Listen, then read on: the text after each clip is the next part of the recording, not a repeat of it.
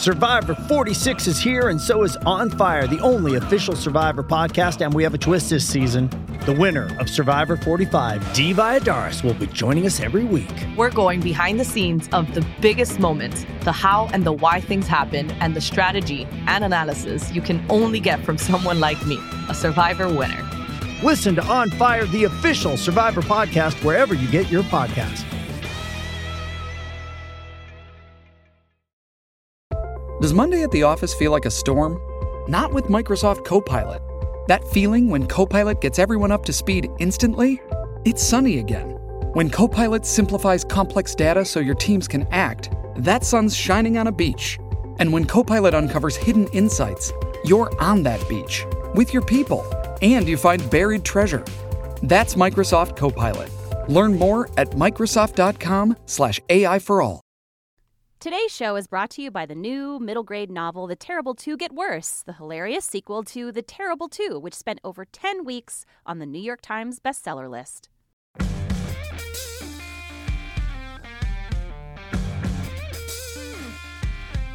Hello, and welcome to Spawned, a common sense and hopefully fun discussion on parenting and parenting culture. Hi, I'm Kristen Chase. I'm Liz Gumbinner, and we're the co founders of CoolMomPicks.com. On today's episode of Spawned, oh, yes, we're going there. Oh, yeah. We're going to talk about how you speak to your kids about politics in a very volatile election year. We're going to talk about how do you address the violent rhetoric from candidates this year how do you deal with a divided household? And how do you talk to your kids about disagreeing kindly and responsibly? And of course, we'll close out our show with each of our own cool picks of the week.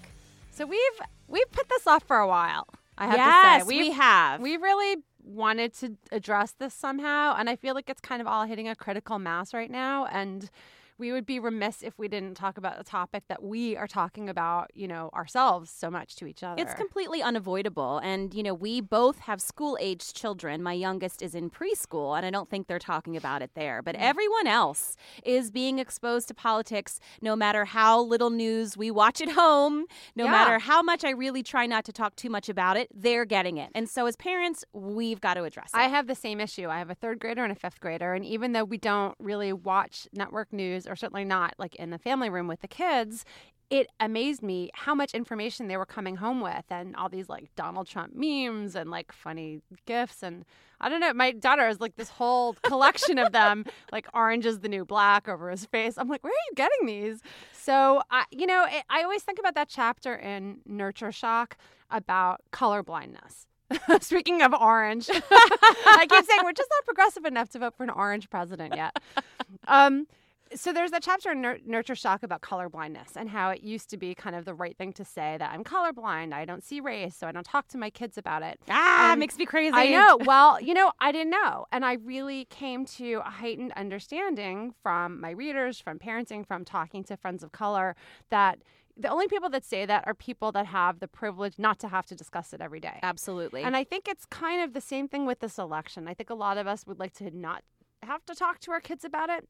But considering how vile some of the rhetoric has been, so antagonistic, so yep. hateful, mm-hmm. and how much it's affecting us, our families, our kids, their friends, I think to not talk about it would be, first of all, doing them a disservice because they're going to hear about it from somewhere, yeah, right? Absolutely. But also, I think if you can afford not to talk about it, then you're probably not in some uh, minority population of some sort, whether that means a woman, you're Jewish, you're Muslim, you're like anybody that's been under attack at all in this election. Yeah, cycle. and you know what's interesting specifically about this election is that really the, the attacks are being aimed at people. We had talked about this, that there's something to be said about attacking someone's idea. Yes. You know, and I disagree with you on this topic and this topic or this decision and this decision. But in this election, there have been so many attacks. And I'm not even just talking between parties, I'm talking within parties as I well. I know. Well, just as a point of reference for our listeners, I would say the size of Trump's hands,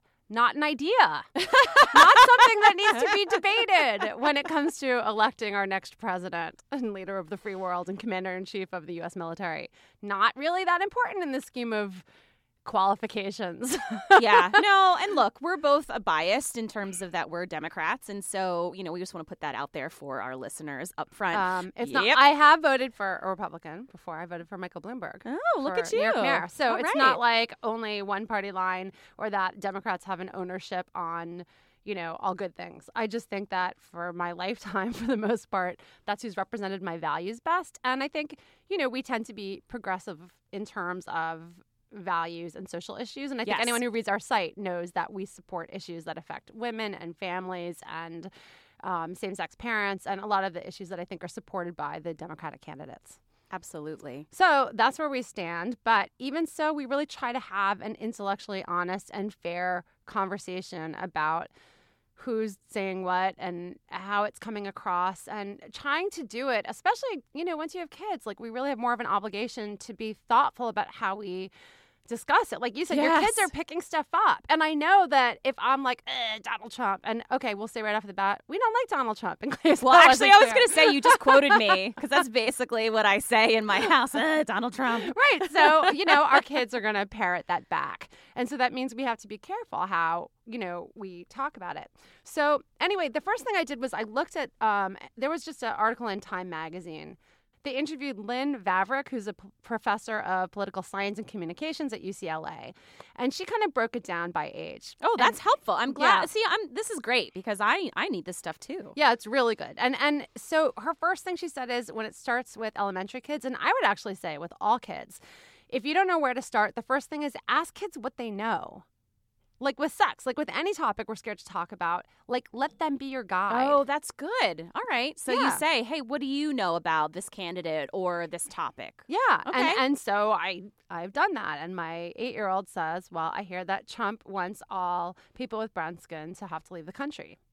And she's hearing that because we live in a diverse school where kids go to school with headscarves, or they have all different religions, or they're from different countries, or their parents are expats, and so um, you know they're going to hear this stuff because it's affecting them directly. So that allowed us to talk about that because I could ask her what she knew and figure out what was the information, what was the misinformation, and how That to makes a talk about it. lot of sense. Then this uh, poli sci professor says with middle school kids, that's when parents can start having conversations with kids about political identity more specifically. And I'm honestly, I'm finding that even with my third and fifth graders. I mean, I think it depends. You know, how about you? Like, are, do you, your oh, kids feel definitely. ready to talk about that? Well, and you know, again, like they're getting so much at school, Mhm. um, which you know, for me, I, I find that to be a positive because hey, maybe we have really politically active parents in our neighborhood. yeah. And so kids are coming to school and talking about it. So, you know, I, I like that. The one thing for me is that it really challenges me to be up on what they believe in. Yeah. Well, I need to know what I'm talking about when they ask me the questions. Well, our kids really make us all the time have to learn more, right? Like, why is the sky blue? I'm like, mm, I'll be right back, and I like run and I go to Google, right? So, so you know, with middle school kids and even I would say slightly younger kids like ours, you know, tweens, that it, it's good to talk about political identity and specifically why family members consider themselves part of one party or another. And it's something we already do with religion. Look, I think it's something that a lot of families do with sports affiliation so you know, so true. people are like, we are a Red Sox family, and that's how it is, and never bring that Yankees stuff in here again, right? And but somehow we, as parents, often feel like, well, we shouldn't impose our religious views on our kids, or we should indoctrinate them into politics. And I think, but nobody has any problem with like football allegiances. Oh my God, that's so true. If it only were as easy as the football allegiance, though, Liz. I, feel don't like know. so In our family, complicated. that's that's sometimes more complicated than the politics. You know, at Thanksgiving they say like don't talk about politics or religion. For us, it's like just don't talk about football. don't talk about football. And now, what do they say about high school kids? So with high school kids, obviously they're almost ready to vote, right? So that's where you want to get into more detail. And the goal is to keep kids engaged with both the political process and in conversation. And that's where I think kids are going to start to come to their own views too. I mean, I've seen a lot of um, parents I know, and we've had discussions on Facebook where we might be supporting one Democratic candidate and our kids are supporting another. right, right. Or our exes are supporting another, our spouses are supporting another. And so I think that's where um, you know, kids are going to start to come to their own opinions. And I think it's awesome as parents. You know, one of the, my favorite things I've seen, there's a woman I know who's a really strong Hillary Clinton supporter. She's campaigning, she's canvassing, and her son, who's 17, has decided he is a huge Bernie Sanders fan. like And- all other Yeah, all millennials in 17-year-olds, the there you world, go. it seems like it. well, all white millennials. Good point. So, um, so anyway, she encouraged him and thought it was awesome. So she went with him to a rally and she supported him and she helped him make signs and she she boasted about it. She was just so proud that he was engaged. And I thought that was like awesome parenting because I think that would be hard for a lot of parents to accept that Oh their kids heck, that's easy. Now, if someone was, uh, if my t- kids were campaigning for Ted Cruz or uh, Donald Trump, that would be a whole other story. Oh, yeah, yeah. Speaking of which, this is a big one, right? Because you know, it, it, it's one thing to talk about political beliefs and you know whether fiscal conservative or you're you know a, a, a social liberal or whatever, but we're talking now Mhm. about personal attacks, about racial slurs, and violence. And that is a whole another ball of wax. Well, I think that's the thing is these, you know, memes are appearing over and over in videos. You'd be surprised, parents, if your kids are on any kind of apps, you'd be surprised like what other kids are inserting as photos and avatars and, you know, kids really are exposed to like nothing heinous, but they're seeing stuff that Trump is saying specifically, which is, I, I mean, I think it's, undou- he seems to be the only one who thinks he's not saying anything violent at all. I know, I know. They show him the video and he's like, What? That wasn't even me. That was a doppelganger. That was an alternative universe. No, he doesn't have words that big. He has the best words to describe how that wasn't him.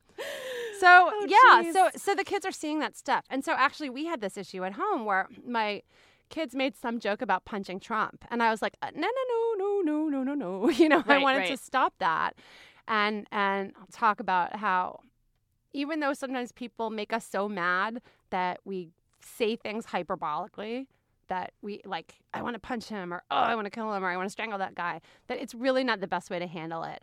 And that if we don't like the language that they're using then the worst thing we can do is escalate it by using similar or worse language. So we actually had a whole talk about escalation and how when someone's talking about violence or hate like how to de-escalate that situation.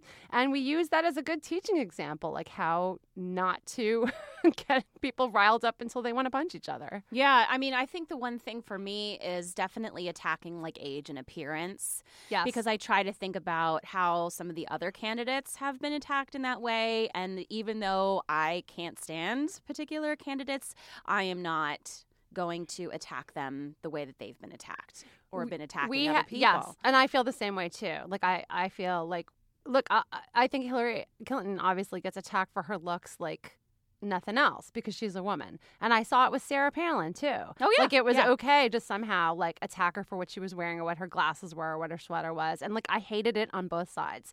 And so i think you're right especially as mothers of girls like that's they're going to notice that stuff. And i think it's important to call out that it's not okay.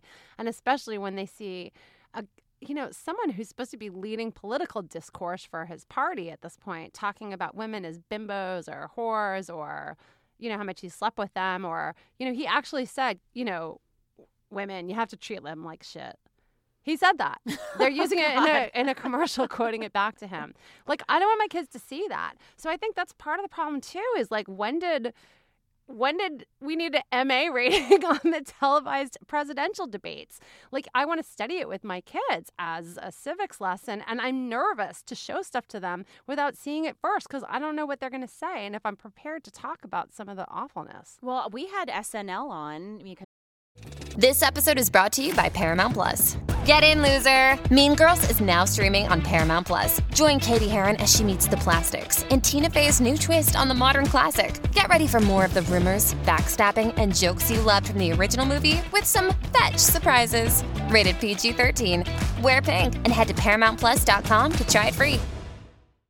It's on Hulu. And Could you my- tell the difference? No, between that? that's what I was saying. My kids were asking whether this was the real thing. Really? They're like, are, is this real or are they just making jokes? oh gosh. I know it's awful. Well, we've got a couple of friends that write for alphamom.com and they've Mhm. really thoughtfully written about this topic. So, what did Wendi have to say? Uh, Wendi Aarons, she's a great writer, and she tends to be a humor writer. You know, she does all those like "Who Wore It Worse" or whatever in the back of Us Weekly. I Like, She does really funny fashion police stuff. She's great, but she also happens to write an incredibly thoughtful post going back to January, I believe, how to immunize your kids from the insanity of the election year. And it's really about you know what we're talking about that one of the biggest responsibilities of parenting is teaching your children the proper way to behave and get along with others. And she says unfortunately the parents of most politicians didn't do a very good job of that.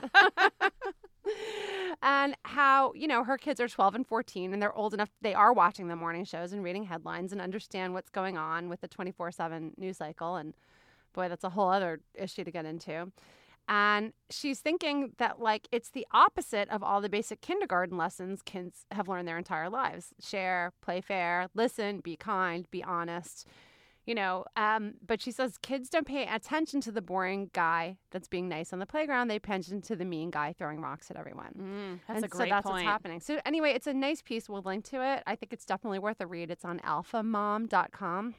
And it ends with like this beautiful story about her 14 year old winning a student election, and he feels like he didn't win it the right way. Oh, really? several girls were running for this position and had really studied, prepared, written great speeches, and he kind of went up and was like, "Vote for me! I'm a baller! Woo!" and like won.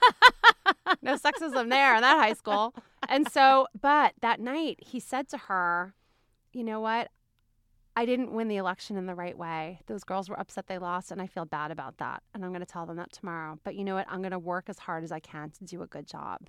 That's awesome. And I thought that's awesome parenting. Like that he knew he didn't do the right thing and he's making up for it. Who knows? Maybe he'll bring those girls on as his advisors in some strong Cabinet capacity so they can then succeed him next year. and Mira's piece, which is also at alphamom.com, Mira is another great writer. And, um, you know, hers also talked a lot about kindness and compassion. I see a theme here. You know, are we in a way trying to kill people with kindness? Because you know what? That old adage, it still works. Well, you know what? It. I was just thinking about this on the way here. That it's driving me crazy that the word um, empathy or kindness or compassion has been replaced by this like word, this phrase, political correctness. Yeah, no, no. Like no, where no. I'm seeing No. people say like the problem with the word is political correctness, and I want to say replace that word with kindness and see if you would say that in a speech. Problem with this world is kindness. Like that Yeah. wouldn't go over that well, right? Right, so I don't. So yes, kindness is important, and I think unfortunately someone has reframed the language to a point where it's become this like awful thing to be sympathetic to other people or put yourself in their shoes or try to be considerate or inclusive. Yeah, I just I, I don't understand that and I think what's hard for kids is that, you know, they look up to adults and they don't understand that some adults really are making bad decisions and bad choices. And I think that's a hard lesson to learn. Well, especially for younger kids, right? Absolutely. Like, well, not all grown-ups know what they're doing. Yeah.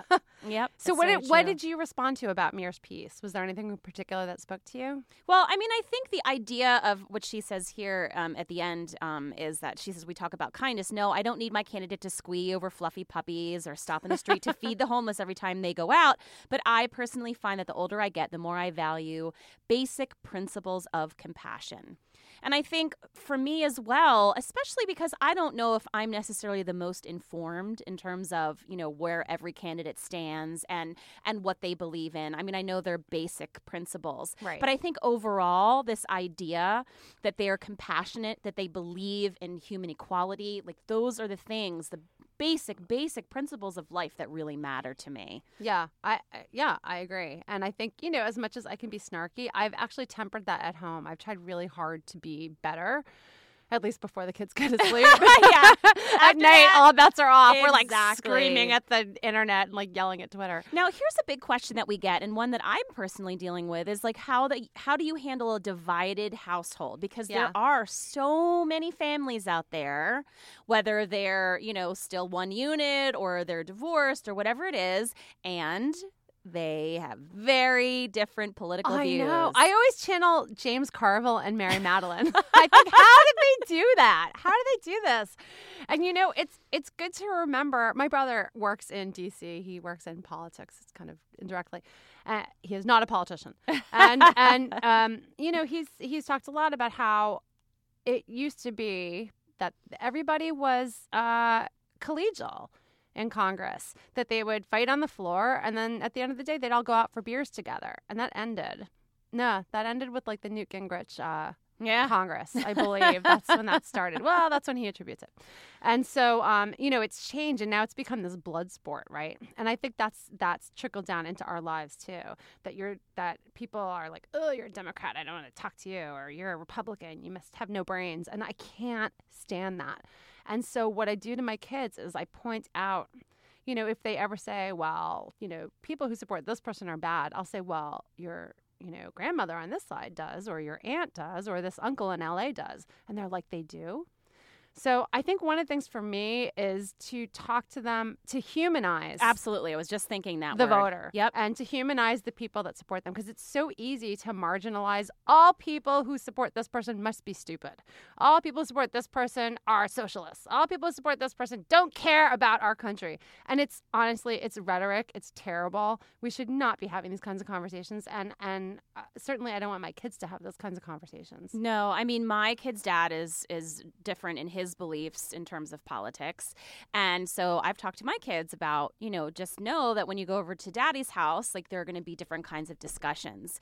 And I, I love the point that you have here, which is to tell your kids to ask questions. And I think Yeah. that's really important is to try to understand why they believe in certain things Mm-hmm. because I do believe that people that are, you know, somewhat informed have reasons. They're not just like, well, I liked his hairstyle. Like, Right. maybe there are those people still out there that are like, oh, he's he's a sexy candidate, which I don't know if we have any of those. Well, I think right there's now. also I think it's also hard because what happens is people spit out t- talking points, and so you know I think a lot of look. LeVar Burton was talking about it with Yeah. us a couple weeks ago. That's true. That you know a more informed, literate electorate will elect better leaders, and um, you know I think it's good for kids to ask questions, and hopefully all parents or all relatives are going to respond to them as thoughtfully as possible. But that doesn't always happen. You know, it's easy to go, well, this one candidate doesn't support this thing because they don't care about people.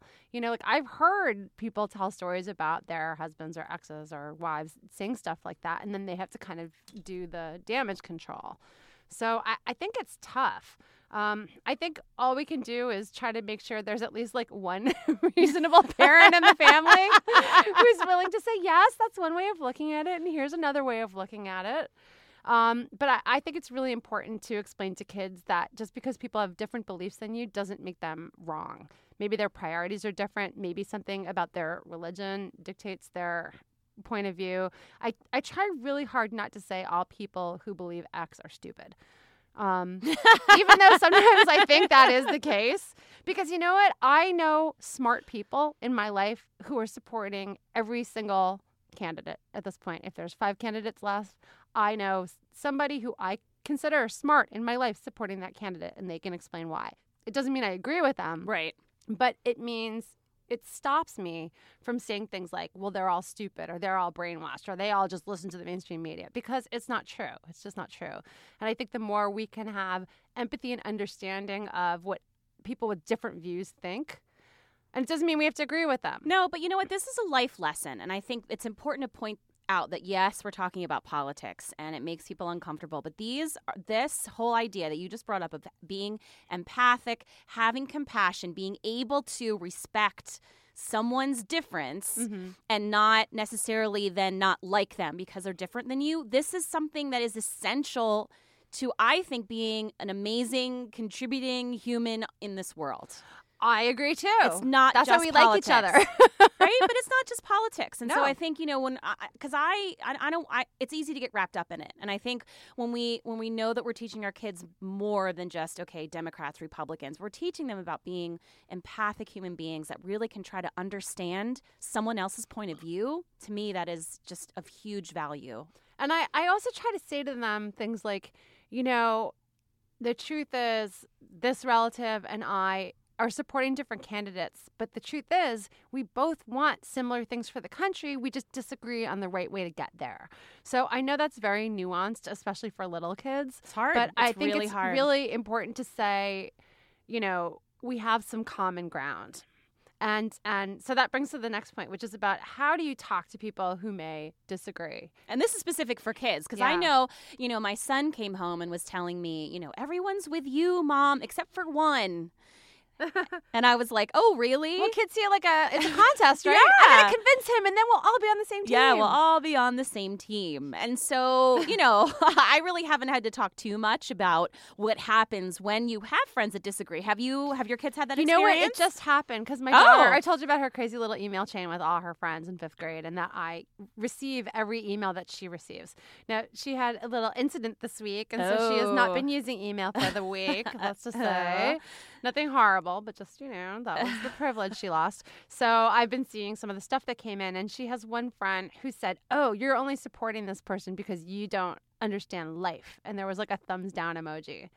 So, yes, fifth grader. You know what's the sad thing about this fifth grader is speaking the same way as the candidates. Oh, that's smarter that's, than a fifth grader. Yeah, that's scary. So, so I talked to her about here's how to address that. And, and Ooh, what did you say? well, I told her a few things. I said the first thing you can say is I don't want to fight with you about politics. I said to her the second thing is you know at this age you guys are all just taking your cues from your parents, right? That's good. I said I don't think they're all like doing research into the nuances of like Bernie versus Hillary's like minimum wage plan and how it affects the union negotiation power of different God, I hope states not. and That poor child. local economies. So, um, yeah. So I said to her, you know, one, don't tell your friends you just don't want to fight with them over politics. To um, understand where they're coming from is probably not. And and same with my daughter. It's probably you know she's formed her opinion you know from me to a large yeah, degree. yeah, totally. Um, and then I said to her, then the next thing is find common ground. So one thing you can say is, well, I think we both agree that we don't want Trump in the White House. Oh, because I, go. I can safely say that every child in Brooklyn is saying that right now. Just a Every few- child. a few small pockets but you know like we we don't live where i live i mean we're really fortunate like you hear somebody like cruz talking about like we've got to rip off these muslim communities and i'm like what's that all of brooklyn like we're all so integrated where Yeah. we live that Yeah. I, I you know so I, I said to her listen find the common ground and the most Mhm. likely common ground you have is well let's agree that we don't want trump in the white house and then they can kind of shake hands and go their separate ways Yeah, I mean, I've really been trying to use the, any moment that I have when it comes to politics as teaching moments because otherwise um, I would probably scream. so I'm trying to channel my angst and anger about the whole topic into a positive way. You know what? It's made me, I think, a better parent. It's made me a better debater. And I think it's hmm. made me like a better commenter and writer on social media. Like, I really don't want to have fights with people. And I don't want to have fights with anonymous strangers. And when, you know, I write a piece on Medium and some guy keeps coming back to with like more crazy links to try to refute one thing I said or something, I think, why are you so invested in changing my mind. Like, go phone bank for your candidate. go do something that's worthwhile. So it's I'm trying really hard to just kind of speak rationally, not just passionately, but you know. I don't know. I'm old. I've seen enough elections to know that like the primary season is ugly. We have short-term memories. After the primary season, pretty much everybody said, "I will never unite." They do unite and that things change so fast. I mean, remember how successful McCain was until he picked Sarah Palin, and then boom. So things change really fast in elections too. So I'm not prepared to say, you know, anything for sure that can happen in November. It's only March right now, um, and so I think I'm trying to be like a little more tempered. I'm trying not to disparage other candidates from my party because they could end up being the, the people Well, that I'm and backing. when you're doing that, you're setting a really good example for kids. And I think we need to remember that kids are taking our cues just as much as they're listening to what we're saying. Mm-hmm. They're watching how we act. And I think, you know, if anything, we need to remember that we've got little people that are keeping an eye on us and they're learning from how we are and what we're saying. They So- really are. And you know, the final thing you can tell your kids is just walk away. Like, I think that's just the best thing at the end. If you can't come to agreement, just say, let's just not talk about this. And then bond over something, anything besides politics. The last thing I Pokemon, want- Minecraft. Yeah, last thing I want is like 10 year olds like beating each other up over politics. I mean, good Lord. They've. Another eight years till they have to start doing that. All right. Well, we would love to know what you guys think. We really would, right? We're not even just lying. no, if you guys really disagree do. or agree or you have thoughts about this, we'd love to hear from you. You can tweet us at Cool Mom Picks. Use the hashtag Spawn Show. You can catch us on Facebook or drop us an email. We would absolutely l- welcome your thoughts on this very challenging topic. Our email is spawned at coolmompicks.com. We'll be back with our cool picks of the week right after this. So we're welcoming the Terrible Two Get Worse back as our sponsor, Liz. I'm so glad. And you know what? We've been talking about them so much. I actually had two different people this week ask me, what's that book that you guys have been talking about? Because they want to get it for their kids. All right, well, I'm going to tell everyone about it. It's published by Amulet Books, and the series has turned the world upside down and is perfect for fans of the Diary of a Wimpy Kid series. Which is like all kids everywhere, pretty much. yeah, I think so. So no wonder this book has spent 10 weeks on the bestseller list. The authors are longtime friends and certified pranksters, Mac Barnett and Jory John, and they're bent on prankster domination in this new installment. Well, I would think that, you know, they would get close to achieving it by now. or maybe not. Maybe we can look for a sequel after this one. In The Terrible Two Get Worse, pranksters Miles and Niles are pretty devious. But their powers will be tested when their favorite nemesis, Principal Barkin, is replaced by his stern and cunning father, the former Principal Barkin. What are the chances? They're both named Principal Barkin. So, anyway, check out this great book that shows kids how they can work with grown-ups to solve problems. A great message. All right, well, now it's time for Cool picks of the week.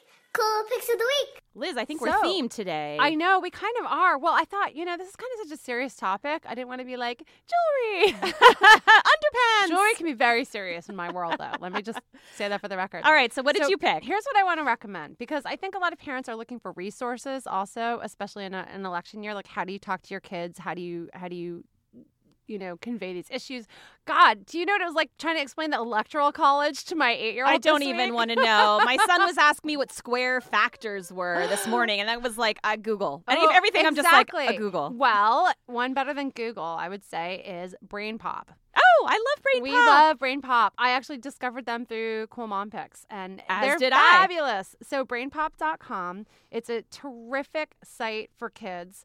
Um, it's got movies, quizzes, games, readings, activities, and the the subjects are so vast. Like you can find videos, and they're cartoony, but they're really smart. They don't talk down to kids about everything from like Malala to cyberbullying, the solar system, the electoral college. I've used it for everything. It's Talk about phenomenal. 9/11, especially the hard topics. I think it's a great resource to go to. It is. It's really good. So um, you need a subscription to it. It's ninety nine dollars a year for Brain Pop Junior, which is tailored to kids like K through three, and I think it's a little more like one fifteen a year for Brain Pop. So I know that's a lot. However, I didn't even know this. My school has a subscription. yeah, I think ours and does tons too. of schools have a subscription because it's only like I don't know, it's a thousand bucks for the whole school or Right, something. right, right. right. So check with your school, and you would be surprised maybe that the teacher actually has a code that your kids can use, and your kids may be already even using it at library or during computer time in the school. and it's worth mentioning they do have free videos They do. every They have free videos. and activities, so it's worth checking out. But So- um, but I think it's just a phenomenal. Like I think that I could spend that much money in just getting five books for my kids that they'll tear, tear through,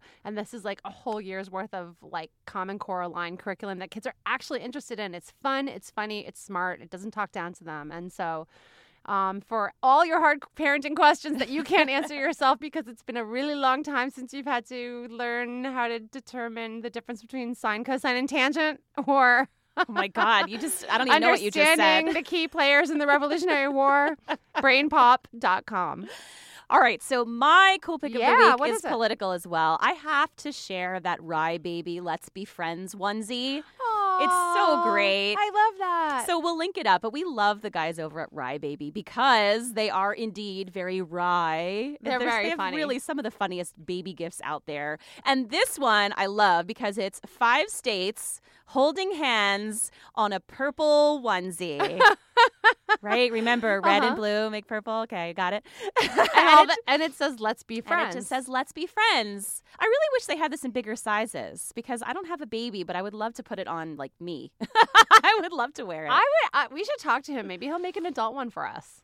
Yeah, you never know. But if you know someone who's got a baby or you've got a baby and you want to make a little bit of a political statement without.